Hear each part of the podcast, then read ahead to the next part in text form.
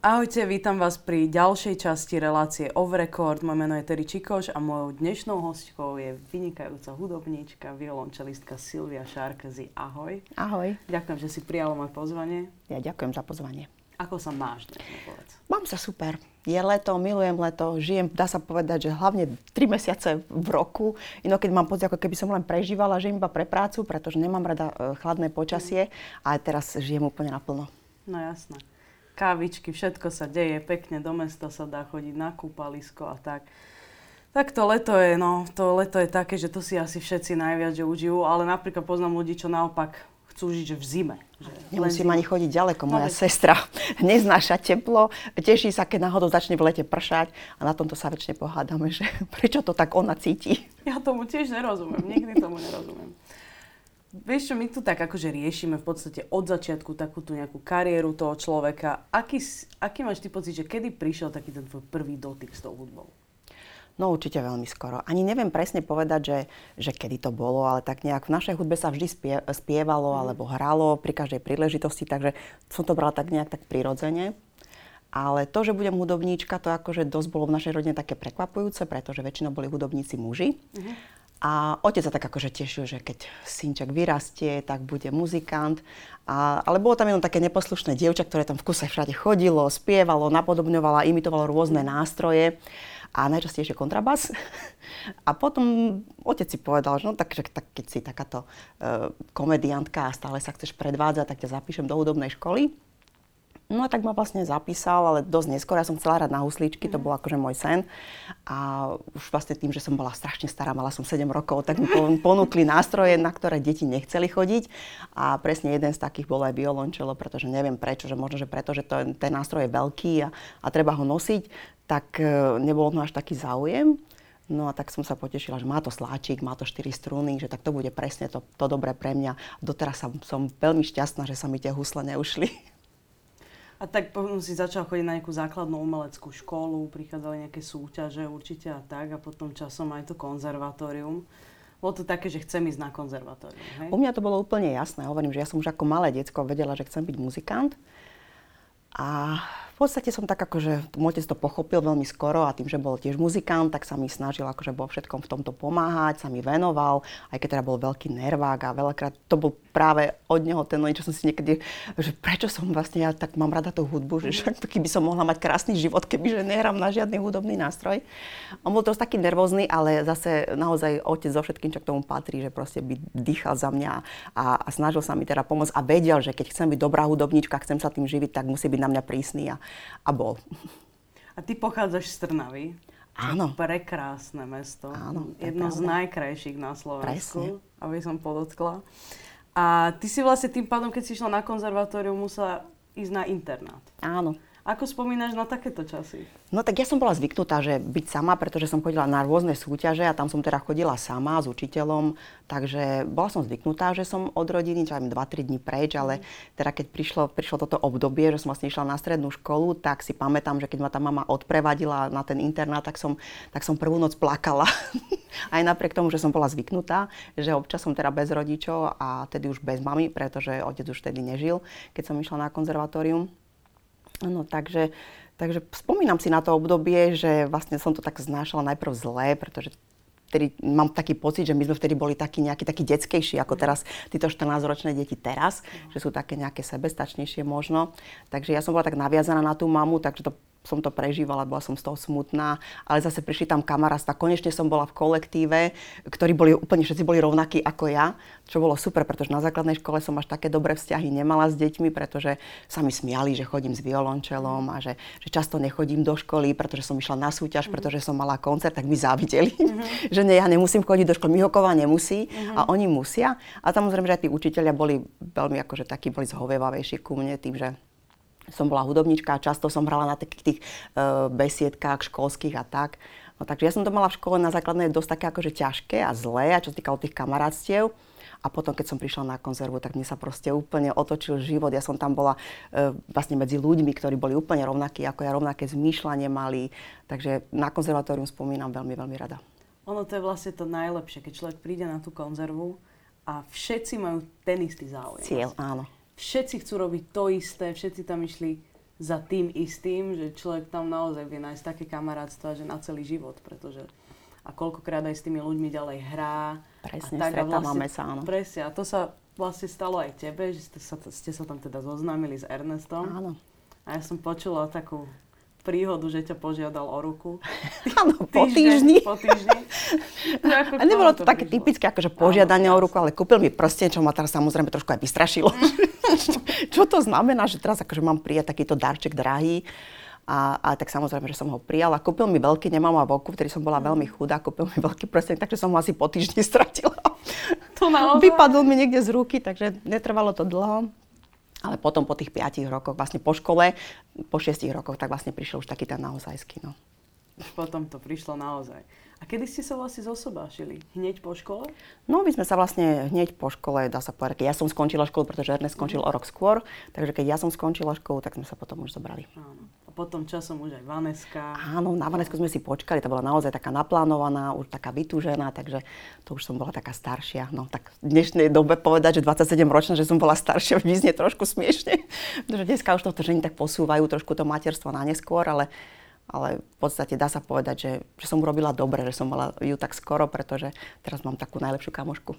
No, to teda vlastne, a ono to je teraz normálne, že ženy si posúvajú vlastne to, že už sa to blíži k tej 30 lebo kariéra jedno s druhým a vlastne aj, aj vy ste teda dosť už hrávali v tej dobe a tiež ste spolu hrali aj v Lučnici, aj v Sluchu, že ako spomínaš na toto obdobie?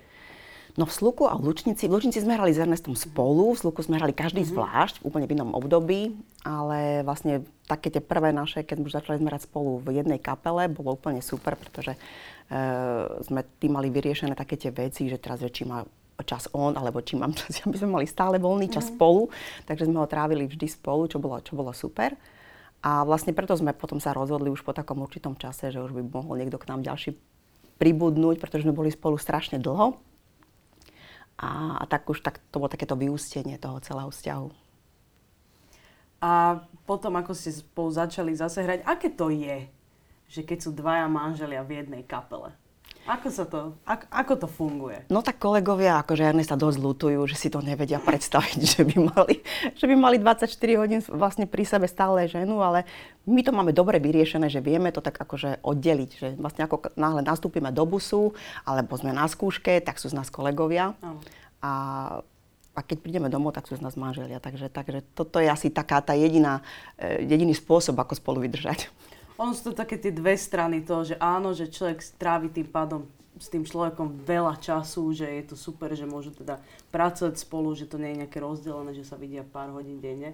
Ale zase potom je tá druhá strana v tej práci, no, že, že nemôžeš tak vynadať kolegovi, keď to je tvoja manželka alebo manžel. Ale no. áno, áno. My, Ale my áno. sa vieme, asi, asi by som povedala, že tak najslobodnejšie a najlepšie pohádať, keď nám o niečo ide, tak akože kapelové. Takže veľakrát vidím na chlapcoch, že sa tak tešia, že, že ja toto poviem tak od srdca, že môžem. Áno, áno, áno. že oni niekedy majú k nemu taký, akože takú tú väčšiu úctu tým, že vlastne sú, že, že je to kapelník. Takže veľakrát to tak povedia tak akože tak veľmi opatrne a ja si zase viac k nemu tak môžem akože dovoliť. Ale stále je to v rámci akože kolegovia, no. Áno. Práci. My sme tu minule mali aj Vanesku a ona teda rozprávala o tom, ako od malička začala hrať v seriáloch a jedno z druhým, že ako si to ty vtedy vnímala ako rodič, že, že aké to bolo pre teba toto obdobie? Lebo ona bola showman od malička, áno, to je, áno. to je jasné. Je to pravda, tým, že vlastne my sme stále, keď bola taká malička, stále sme sa tešili, že keď sme sa stretli rodina, že Vaneska sa bude mať na, kde predviesť, preto mm-hmm. na to milovala. Ona milovala potles, museli sme jej tlieskať ako všetky naše deti, aj vy ste na to boli zvyknutí, babo. No, no, takže e, som sa tešila, že keď bola nejaká príležitosť, že sa vlastne môže ona cítiť ako ryba vo vode. A potom vlastne prišli také tie prvé rôzne súťaže, dajme tomu, tak sme ju tam vždy prihlásili, nech sa teší a nech sa môže, nech sa môže predviesť. Takže som sa tešila, že sa jej darí a že je tým pádom šťastná. A ono to muselo byť aj ťažké, keď prišiel ten scénár teraz učiť toto malé dieťa, že, že to je také komplikovanejšie, než keď už je dospelý človek a teraz sa učí scenár. Aj vtedy to je niekedy na toho človeka veľa. Že, že, že ako to bolo? Že ty si to čítala? Alebo Áno, ona si sa vedela veľmi skoro čítať. Mala 4 roky, keď už vedela, ale mm. samozrejme, že keď prišiel scenár veľakrát v noci a proste ráno už musela byť pripravená, tak som jej to veľakrát v posteli čítala, ona sa to učila. Čo si myslím, že bolo super, pretože tak sa jej bicibrila hlavička, mm. že vlastne z toho žije doteraz, že proste sa nepotrebuje nejak, nejak dlho učiť a stačí si niečo prečítať a myslím si, že to teraz dobre zneužíva aj na tej vysokej škole, že si odkladá všetky povinnosti až na neskôr, pretože vie, že to stihne, takže čo je super, tak si myslím, že aj, aj toto mohlo k tomu prispieť. Že... Áno, tak ono je najlepšie nabifliť sa, povedať to na hodine a potom to, to, to zabudnúť. Z hlavy, zabudnúť na to navždy, lebo to, to sú niekedy také, že až... Ako ty spomínaš na tieto zájazdy? Ako sme sa aj s Ernestom naposledy bavili na tie zájazdy v Ázii, v Amerike. Že kde sa tebe tak najviac páčilo? Čo také kultúrne ťa zaujalo?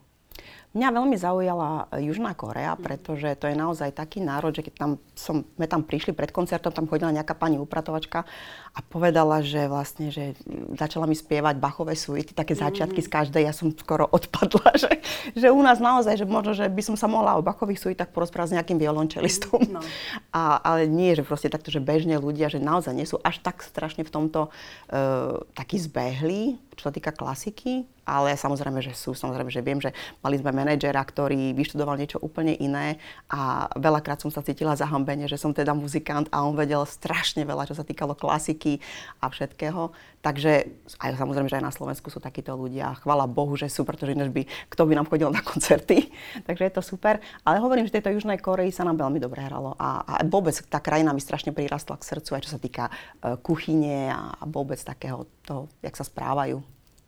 Je to, je to úplne iné a ja keď tak vnímam tie kultúry, aj čo sa týka, že aj Ameriky, aj Ázie, aj Slovenska, celkovo aj tá ľudová hudba, že sú tam obrovské rozdiely a je zaujímavé, aký, ako tí ľudia takto na, v tej Ázii, ako žijú, aký, aký majú rozhľad o tej hudbe, ako to berú vážne a musí to byť úplne iné publikum, ako keď príde, príde, príde človek hrať niekde sem, ale tak samozrejme čes výnimkám. A na Ameriku ako spomínaš? Tam sa ti ako páčilo? Páčilo, samozrejme, že páčilo. Uh, je pravda, že my sme boli v New Yorku a, a Bostone a v New Yorku, New York bol pre mňa taký príliš taký, taký uponáhlaný, rýchly a proste ten tam nás len tak tlačil po tej ulici, len sme išli, išli, išli, nebol tam čas proste si tak sadnúť niekde do tej kaviarne a, a, a, a tak si to, čo sme my zvyknutí, taký ten európsky, taký ten štýl, mi tam trošku chýbal. Takže Amerika mi až tak neprirastla k srdcu a samozrejme, že veľmi rada sa tam vrátim a zase sa tam pôjdem pozrieť, ale hovorím, že sú krajiny, do ktorých sa teda teším viac. A ty teda okrem hudby máš veľmi rada aj módu a takéto. Že čo ťa tak najviac zaujíma v, v tomto smere? Tak ako ženu úplne, čo sa týka módy, ma zaujíma všetko. Je to u nás aj vidieť, pretože sme doma dve s, s Vaneskou, ktoré teda nakupujeme, nakupujeme a nevieme sa tých vecí potom vzdať. Takže máme už doma také skladisko, dá sa povedať, že, že už ani netušíme, že kde čo máme. Ale toto nám robí radosť. No tak ťažko povedať, že, že, že nejak sa ustrážiť. Nás, nás by nemali asi radosti takí tí, vieš, že čo dávajú pozor na prírodu, na takéto veci, pretože my naozaj sa proste s takýmito vecami radi obklopujeme. Ono na koncertoch je, naj, ja si najviac užívam to, že keď mám nejaký koncert, tak jednoducho viem, že môžem si skúpiť šaty a nikto ma za to nebude súdiť, lebo č- ja to potrebujem na koncert. To je presne. Lebo inokedy čo je také, že už toho mám toľko, že na čo teraz ďalšie. Ale je to tak, človek potrebuje mať na každú nejakú príležitosť iné šaty, lebo obliec si tie isté fopa. Áno, to, áno, to je pravda. Hlavne, že veľakrát si kúpim šaty nové a pritom mám doma oveľa krajšie, mm. ale ísť na nejakú príležitosť a nemať nové šaty, tak to by sa mi vôbec nerátalo. To proste, musím mať ten pocit, že ich mám prvýkrát. Ale najlepšie to majú muži, ktorí si oblečú bielu košelu, oblek a majú to vyriešené navždy. Normálne, že nepotrebujú, že nikdy už nič iné. Možno si len zmenia si tie obleky a tak môžu mať tri a majú vystarané. Áno, aj keď dá sa povedať, že u nás v kapele teda nie sú tí typickí muži, pretože oni riešia tú módu. Niekedy mám pocit, že oveľa, oveľa viac ako ja. Áno, picúra, tak. To huslista, teda s cigánskym diablom, on miluje módu a tak. No ja mám niekedy pocit, že on je viac taký, že než my. Hovorím, že tomto, hovorím, že, že v tomto horší. pozor, že strašne. A ako sa ti teraz hralo v tom Abu Dhabi? Ako, ako spomínaš na tí cigáni idú do neba, teraz čo pracujete na tom? Áno, veľmi sme sa tam tešili. Mali sme takú malú dušičku, že proste ideme do, do krajiny, kde teda ženy sú zahalené a tak akože sa menej takéto všelijaké rôzne erotické uh, scény sa tam môžu, mm. alebo, alebo aj to tak bolo, že keď sme tam prišli, tak nám povedali, že príde nejaký, nejaký pán, ktorý si to pozrie a povie, že či je to vlastne vhodné. Mm. Samozrejme, že ani Jano Ďurovčík veľké zmeny v tom svojom diele nechcel robiť, pretože si za tým stojí a samozrejme, že, že nedá sa povedať, no. že teraz, keď tam je to nabité tou vášňou a tí tanečníci sa v kuse proste objímajú, no. tak teraz akože ako to má tam prerobiť, to sa, to sa proste nedá. Ale v skutočnosti potom, už keď sme tam to odohrali a celé to bolo, tak vlastne mali, sme zabudali, že tam sú proste ľudia iní a že majú inú kultúru, pretože aj tie ovácie boli úplne rovnaké ako na Slovensku. Takže toto nás veľmi milo prekvapilo. A ty v tomto predstavení aj spievaš. Že máš aj toto rada? Že čo robíš radšej? Tak samozrejme verím, že violončelo, ale viem, že ľudia veľmi chcú, aby si aj spievala a tak si to hodí, že že tak to je také pre mňa také neprebádané, mhm. pretože ja som od malička vlastne e, sa učila hrať na violončelo. To je presne to, čo, čo sa riadím všetkými tými, tými vecami, ktoré ma učili učitelia, profesori a tam vlastne to robím celý život. Mm. A ten spev je taký ešte neprebádaný pre mňa. Tým, že som ho neštudovala, tak, tak ho robím tak len tak zo srdca. A to ma práve, že na tom tak baví a to, má, to je taký ten adrenalín, že proste keď Ernest príde s takými rôznymi nápadmi, čo si najprv poviem, že, no. že ako ťa toto Veľmi napadlo, ťažký. že ja budem spievať uh, Bizetovú Carmen, tak som si najprv akože, som sa s tým vyslovene doslova pohádala, že mm. ja mhm. toto akože odmietam. Ale zase potom, keď sme dva roky hostovali v Slovenskom národnom divadle, tak som bola nesmierne pyšná, že, že vlastne má takéto nápady a že je taký odvážny, pretože ja by som si určite na takéto niečo nikdy netrúfla. Tebe sa určite na koncertoch stalo niečo, niečo zaujímavé, niečo smiešné. No, po, porozprávaj nám niečo. Akože pravidelne... Musíš len tak vyberať v hlave. Áno, pravidelne sa nám stane niečo také, len neviem to prerozprávať. No, to je to, to že, je to že tie vtipné veci, keď sme sa na tom potom smiali a nevedeli sme prestať, tak keď to ja poviem, tak už to nie je také vtipné. Ale väčšinou to vzniká z toho, že vlastne ja chvíľku hrám, potom musím rýchlo položiť violončelo, mm. musím sa postaviť, musím si zobrať ten mikrofón do ruky a raz sa mi stalo, že teda nebol to taký ten bezšnúrový, ale trčala z neho šnúra a sa mi to tam zamotalo presne do toho bodca, ako som ho položila. A už ak som chcela ten mikrofón potiahnuť, som vedela, že keď ešte trošku potiahnem, tak už to violončelo spadne. Tak som začala spievať jednu strašne smutnú židovskú pieseň, asi v takomto predklone. tak samozrejme, že som za sebou počula takéto tie, tie smiechy také. Takže tú smutnú piesen som začala spievať úplne proste, som sa rehotala. v predklone som ju odspievala, tak si vieš predstaviť, že sme už do konca toho koncertu na to stále mysleli a stále sa začal rehotať niekto iný. nevedeli sme sa prestať smiať.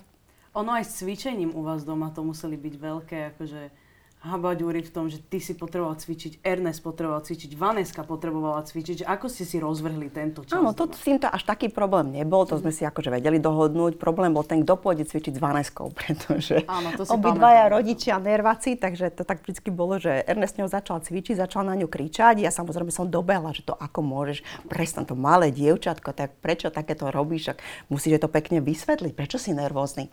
A samozrejme, že keď sme sa prestriedali, tak už som kričala zase ja. Takže e, čerďak diabol. Áno, to sa, to sa niekedy nedá. Ale ty teda, ty teda tiež si učiteľka, ty tiež učíš aj na konzervatóriu, že ako vnímaš túto prácu? Páči sa ti to? Určite, že sa mi to páči, aj keď teda, keď som bola taká akože mladá, tak som si nevedela predstaviť, že teraz raz budem učiť, lebo som stále chcela stať iba na pódiu. Mm-hmm. Ale so stupom času si uvedomujem, že aká je to krásna práca a veľmi dôležitá a, a veľmi ťažká. Keď to mám teda porovnať, tak naozaj učenie na LEŽu je oveľa ťažšie ako na konzervatóriu, pretože tam už sa človek baví vlastne so sebe rovnými, ako keby ľuďmi, ktorými už, už sa, tam už je to oveľa jednoduchšie, čo sa týka aj takého vysvetľovania, že aby to ten človek pochopil tým, že už má nejaké návyky už z tej hudobnej školy. Takže je to krásna práca, ale, ale aj veľmi ťažká. Takže viac ti vyhovuje tá práca na tom konzervatóriu? Ťažko povedať, len, len akože nechcem to nejak porovnávať, lebo zase e, tie deti sú také bezprostredné a také sú milé, že, že tam si človek viac uvedomuje to, že vlastne keď, keď sa darí, tak to dieťa začne už vedieť hrať akože po určitom čase a, a viac sa teší z takých tých prvých sklad, skladbičiek a ja sa vtedy veľmi mm-hmm. teším, necik natáčam, že čo som ho už naučila, čo už vie. Takže ťažko povedať. No. Oni sú také milé tie deti, že aj keď si človek povie, že že fú, že toto, ale, ale oni sú tak milé a oni tak majú radi tú hudbu a ako chcú a ten človek vie, že ich musí teraz začať formovať, lebo toto je ten najdôležitejší vek, Určite. kedy ich treba nejakým smerom a to dieťa sa teda... A hlavne aj keď človek vidí, že teda asi to nepôjde úplne tým umeleckým smerom, treba ich aspoň tak nadviesť, naviesť na to, aby mali radi kultúru, aby v budúcnosti chodili na koncerty, a aby mali aspoň takéto. Áno, veľmi, veľ, veľmi dobre hovoríš, pretože veľa detí tam akože chodí nie s tým, že budú sa tomu mm. venovať, ale ja si myslím, že im to môže pomôcť aj v živote, keď budú pracovať v nejakej firme, kde proste bude musieť povedať nejakú svoju víziu alebo niečo, mm. takže proste nebude sa, dajme tomu, že hambiť, zvykne si na publikum. Tak toto stále hovorím rodičom, že keď aj to dieťa, dajme tomu, nemáš taký talent, že je dobre, že sa venuje takto niečomu popri škole kultúrnemu, pretože potom ten národ, keby vlastne nikto sa nevenoval ničomu, tak asi by to išlo veľmi rýchlo potom dolu vodou s tým národom, keby ľudia neboli akože kultúrne vzdelaní. Určite je to dôležité, aby vedeli ohodnotiť, ohodnotiť že toto je dobré, to až tak nie, aby chodili do divadla, aby chodili na koncerty. A Presne, hlavne si to vyskúšajú a vedia si potom možno aj predstaviť, čo ten umelec, čo za tým stojí, že to není proste len, každý si predstavuje, mnohí teda, keď vidím také tie, uh, také tie komenty, že no oni len, by len hrali, nič iné nerobia. Koľko je za tým práce. Taký človek, ktorý chodil do hudobnej školy, aj keď sa mu, dajme tomu, nedarilo, tak ten už si to vie predstaviť, že čo za tým je, kým ten človek sa teda naučí hrať alebo naučí sa spievať. Áno, cvičiť, trpezlivosť. Aj tých rodičov trpezlivosť. Určite. Tam treba určite že ten človek, že a ja niekedy hovorím, že prídite na hodinu, pozrite si, ako s tým dieťaťom, ako keby, že cvičiť na tých doma, lebo to je, to je najdôležitejšie, aby aj tá ten rodič práca. vedel, že keď prídu domov, že ako s ním má cvičiť, lebo to dieťa nevie úplne samé. Presne. Takže je, je to zaujímavé to vzdelávanie tých malých detí, že je to také, je to o niečom úplne inom. A čo teraz plánujete? Máte koncerty? Čo momentálne robíte? Áno, chvála Bohu, po tom covide sa tešíme každému koncertu. Žiadny koncert nám nie je dosť dlhý, ani žiadna cesta nám nie je dosť dlhá. Mm. Tešíme sa na každý koncert. Už oveľa menej po tom covide, uh, tak ako keby, že nadávame na to, že proste zase ideme ďaleko, aké sú cesty. A proste Áno. všetko to zvládame tak, ako si tak ľahšie. Áno. Lebo sa tešíme, že, že môžeme. Toto by nás nikdy ani v živote nenapadlo, že raz príde také obdobie, že, že, že nám niekto zakáže, že môžeme robiť našu prácu. A teraz tak ako keby si to tak viacej vážime. Počas covidu si tiež robila kvások a takéto veci? Ja toto som nerobila, až tak zle som na tom nebola. Ja nie som nejaká dobrá, príliš akože, tak akože dobrá kuchárka som, ale nerobím to až tak strašne rada. Áno. Takže ja trávim, pokiaľ sa dá čo najmenej e, času v kuchyni. A, ale zase naučili sme Vanesku bicyklovať ako 22-ročnú, pretože dovtedy sa, sme, sme to nedokázali. Áno. No a proste tedy sme mali toľko času a že nič iné sme nemohli robiť, len, len len sa ísť prechádzať do prírody, to sme mali povolené. Na celý čas. Áno, tak sme ju naučili napríklad bicyklovať a začali sme trošku športovať. A ja s vami. Áno. Podstate, no. Pamätaj sa, keď sme išli do Hamuliakova, celkom dlhá cesta. Ináč včera som si sadla na bicykel, nič. Hneď som z neho aj spadla na. Takže musíme začať znova trénovať, keď bude trošku chladnejšie. Dobre, berieme ťa. Takže, takže vám držím palce, nech vám všetko vyjde. E, teším sa na všetky koncerty a ďakujem veľmi pekne, že si k nám do Off Record dnes prišla. Ďakujem vám pekne za pozvanie. Ďakujeme.